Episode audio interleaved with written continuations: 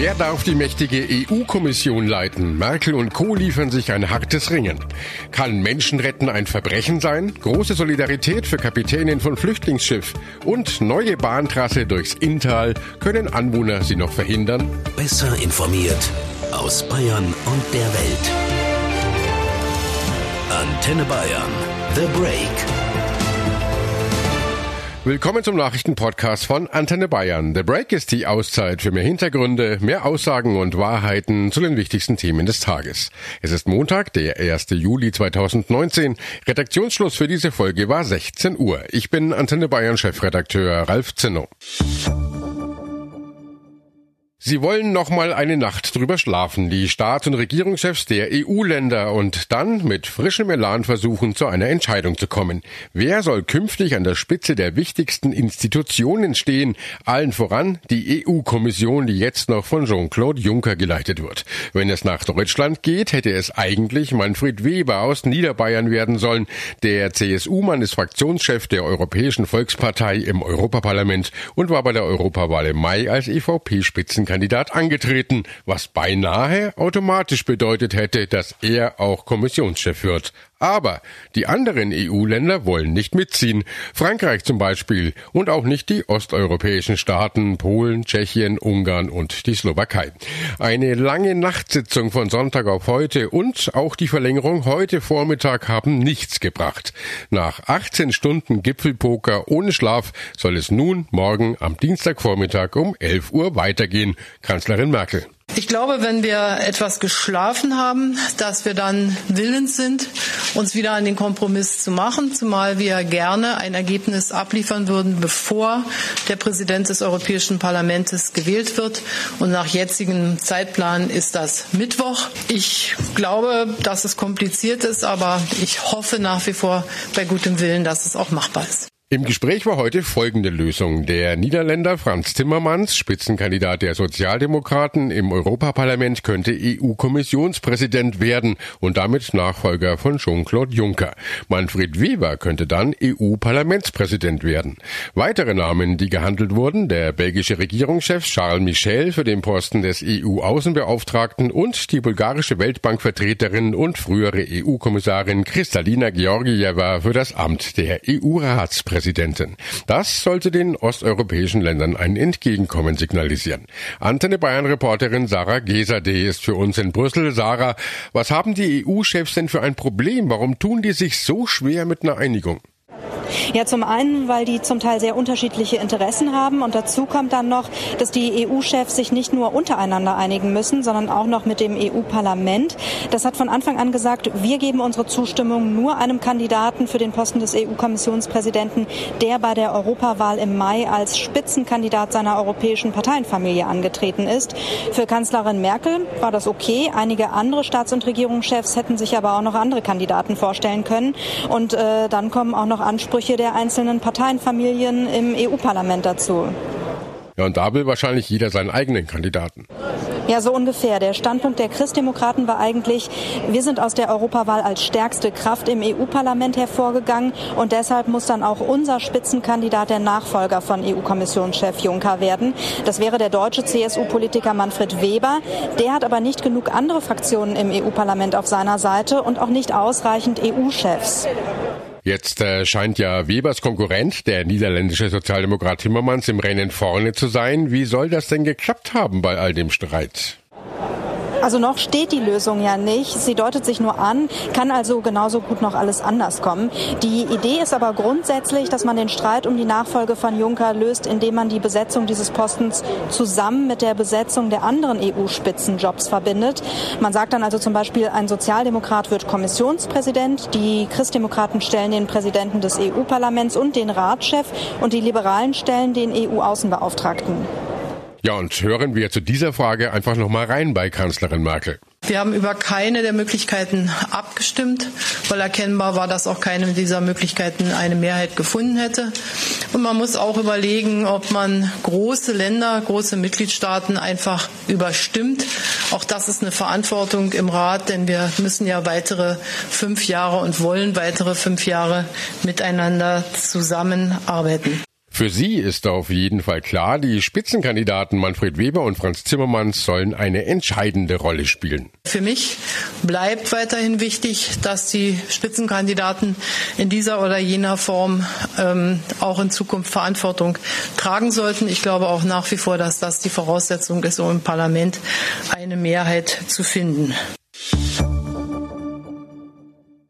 Menschenleben zu retten, das kann kein Verbrechen sein, sondern das ist nichts anderes als ein humanitärer Akt und als solcher muss er auch behandelt werden. Das Gegenteil davon ist, wenn er kriminalisiert wird.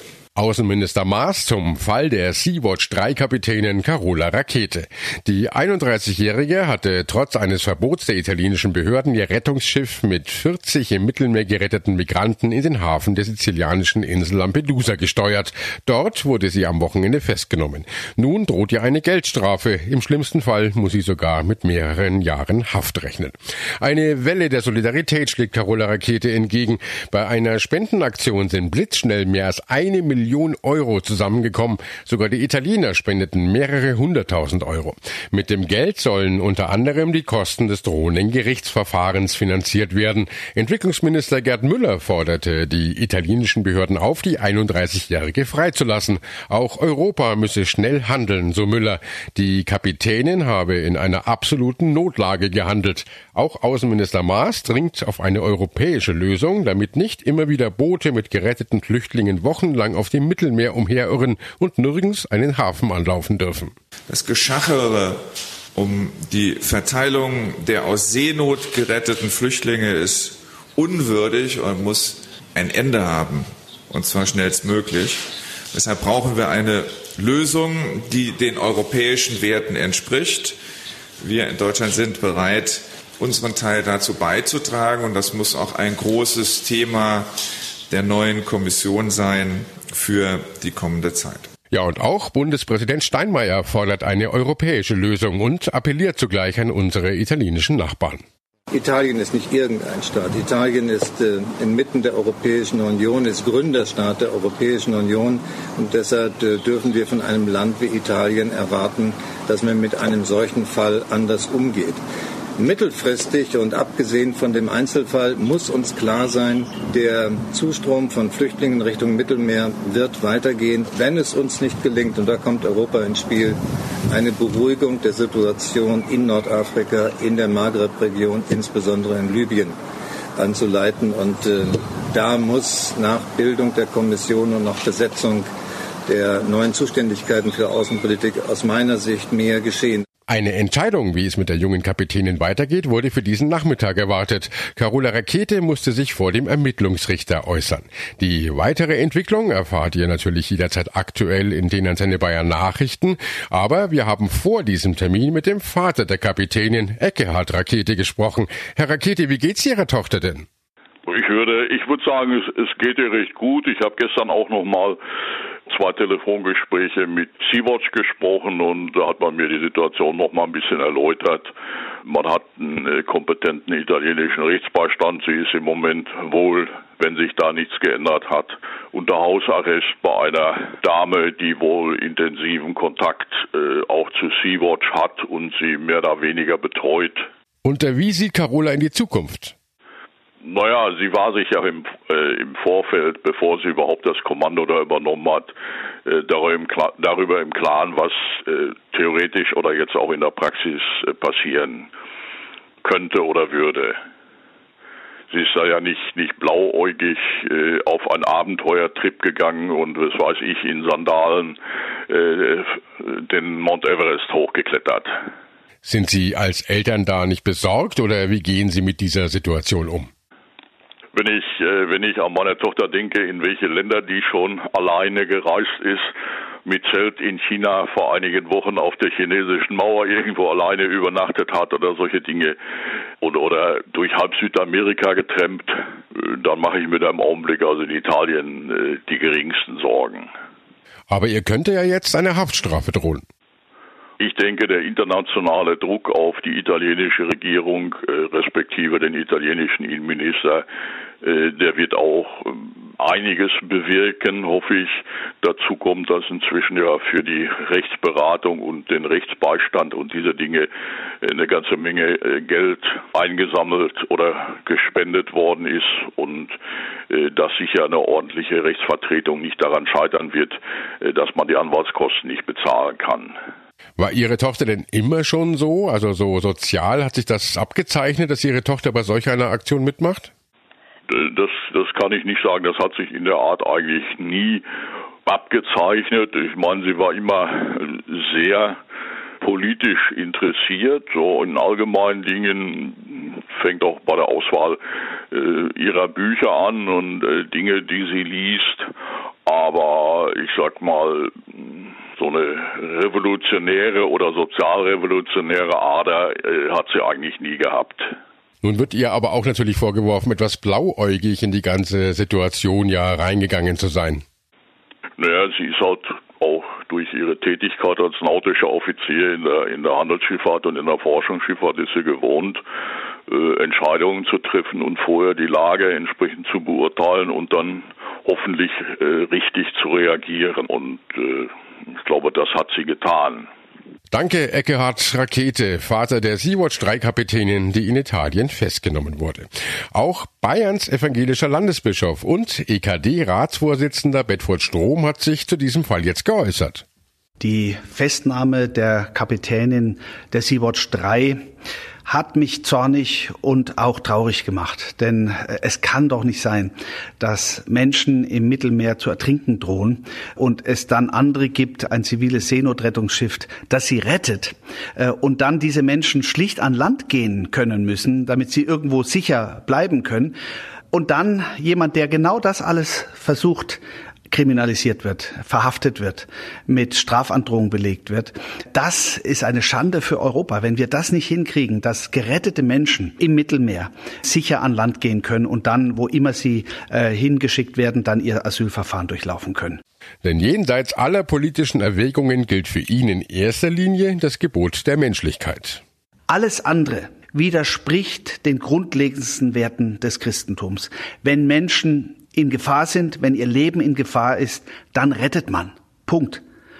Alles andere, alle flüchtlingspolitischen Diskussionen, die kann man und muss man dann zusätzlich führen. Aber zunächst mal muss gerettet werden.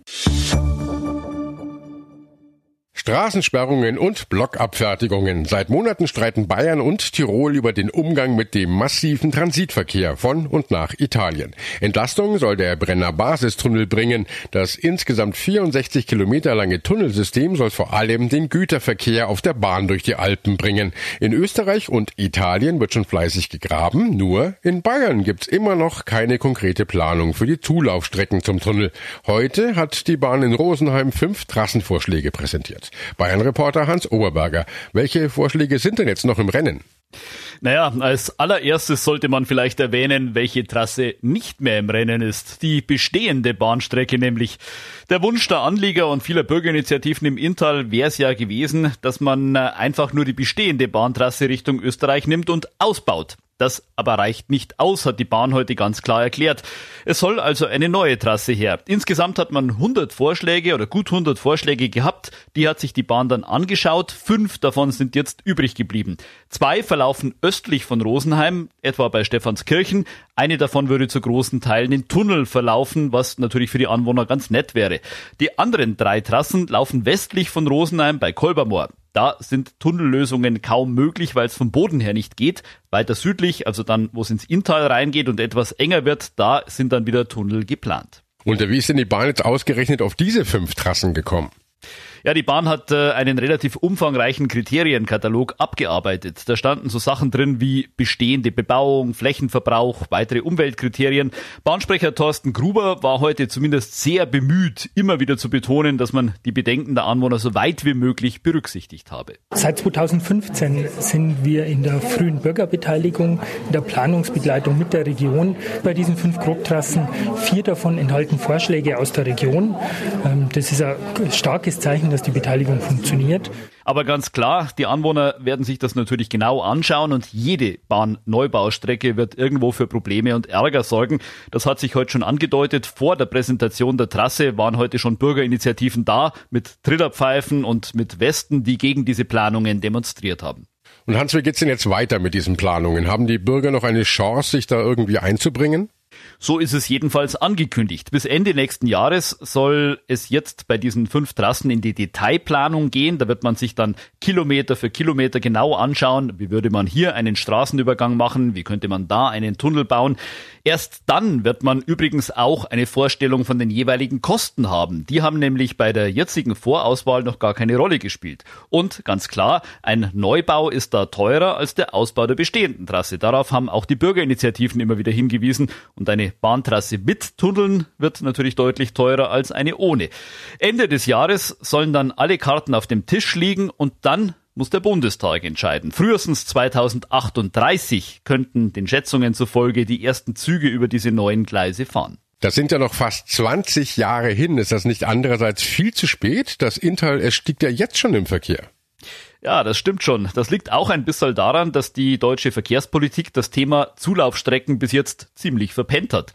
Viele Jahre hat man das immer so etwas abfällig abgetan. Ach, Brenner Basistunnel, lass erstmal die Österreicher und die Italiener buddeln. Das kriegen die eh nie rechtzeitig hin. Jetzt buddeln die fleißig und so wie es aussieht, kriegen sie es nämlich schon ganz gut hin. Im Zeitplan, sodass der Tunnel bis in acht Jahren etwa fertig sein wird. Und in Bayern fängt man jetzt gerade erstmal an, überhaupt über eine Zulauftrasse zu reden. Aber Verkehrsminister Scheuer und die Bahnvertreter haben heute betont, dass man gleichzeitig die bestehende Trasse auch etwas ausbauen will und das würde dann ab 2028 zumindest reichen, bis die neue Zulauftrasse zehn Jahre später fertig sei. Danke, Hans. Und das war The Break, der Nachrichtenpodcast von Antenne Bayern an diesem Montag, den 1. Juli 2019. Ich bin Chefredakteur Ralf Zinno. Antenne Bayern. Besser informiert. Jeden Tag. Zu jeder vollen Stunde auf Antenne Bayern. The Break. The Break gibt's auch morgen wieder um 17 Uhr. Jetzt abonnieren.